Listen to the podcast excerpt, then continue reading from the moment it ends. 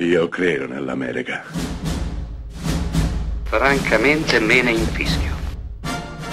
Io sono tuo padre.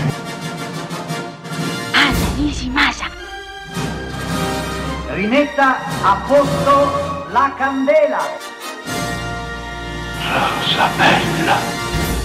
Vi è mai capitato? Ci sono film che li guardi, ti lasciano abbastanza indifferente, sei consapevole di stare guardando qualche cosa, comunque che alla fine è piacevole, certo, ma è piuttosto di maniera, e poi arriva una scena, una scena in particolare che ti colpisce allo stomaco, al cuore e ti fa amare quel film e te lo fa consigliare, perché no? Anche alla radio.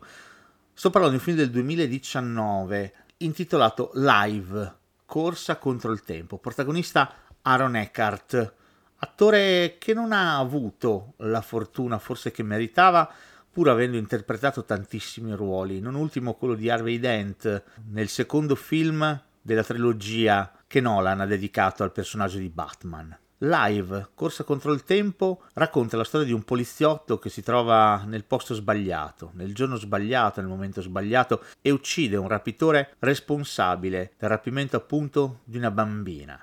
Con lui sembra andarsene qualsiasi tipo di indizio, di indicazione per ritrovare la ragazzina rapita, che tra l'altro è figlia del capo della polizia.